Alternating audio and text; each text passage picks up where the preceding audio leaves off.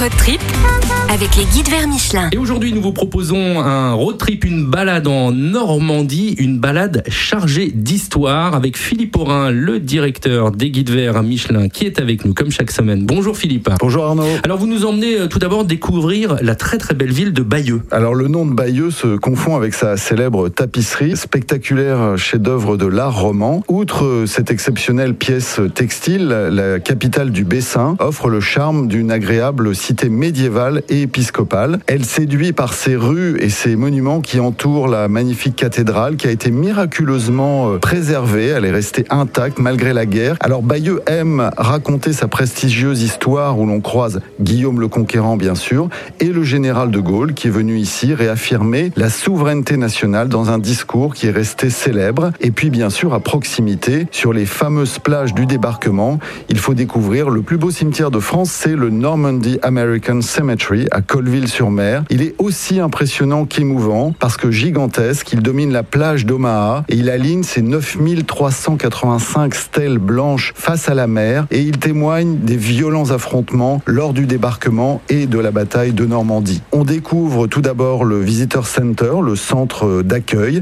qui rend hommage aux combattants de la Seconde Guerre mondiale et plus particulièrement aux soldats américains et alliés. Il y a des films, des panneaux explicatifs, des objets personnels des combattants, des témoignages et écrans interactifs qui explicitent et illustrent vraiment très bien les enjeux et le déroulement du débarquement et de la bataille de Normandie. Et puis, dans le jardin des disparus, un mur porte gravé les noms de 1557 soldats américains dont la dépouille n'a jamais été retrouvée. Et bien sûr, on ne manquera pas le magnifique mémorial. Le mémorial qui prend la forme d'une colonnade en hémicycle dont le centre est marqué par une impressionnante statue en bronze de 7 mètres de haut qui symbolise l'esprit de la jeunesse américaine s'élevant des flots. Et puis après un grand bassin, l'allée traverse le cimetière, conduit à la chapelle en rotonde dont la coupole est couverte d'une belle mosaïque qui figure l'Amérique bénissant ses enfants. Et à l'extrémité de la perspective, c'est très très vaste, deux monumentales statues allégoriques représentent les États-Unis et la France. C'est un endroit vraiment hors du temps qui est très impressionnant. Bayeux et Colville-sur-Mer à retrouver dans le guide vert Dans le guide vert Normandie-Cotentin. Normandie-Cotentin. Philippe Aurin, merci beaucoup. On vous retrouve la semaine prochaine.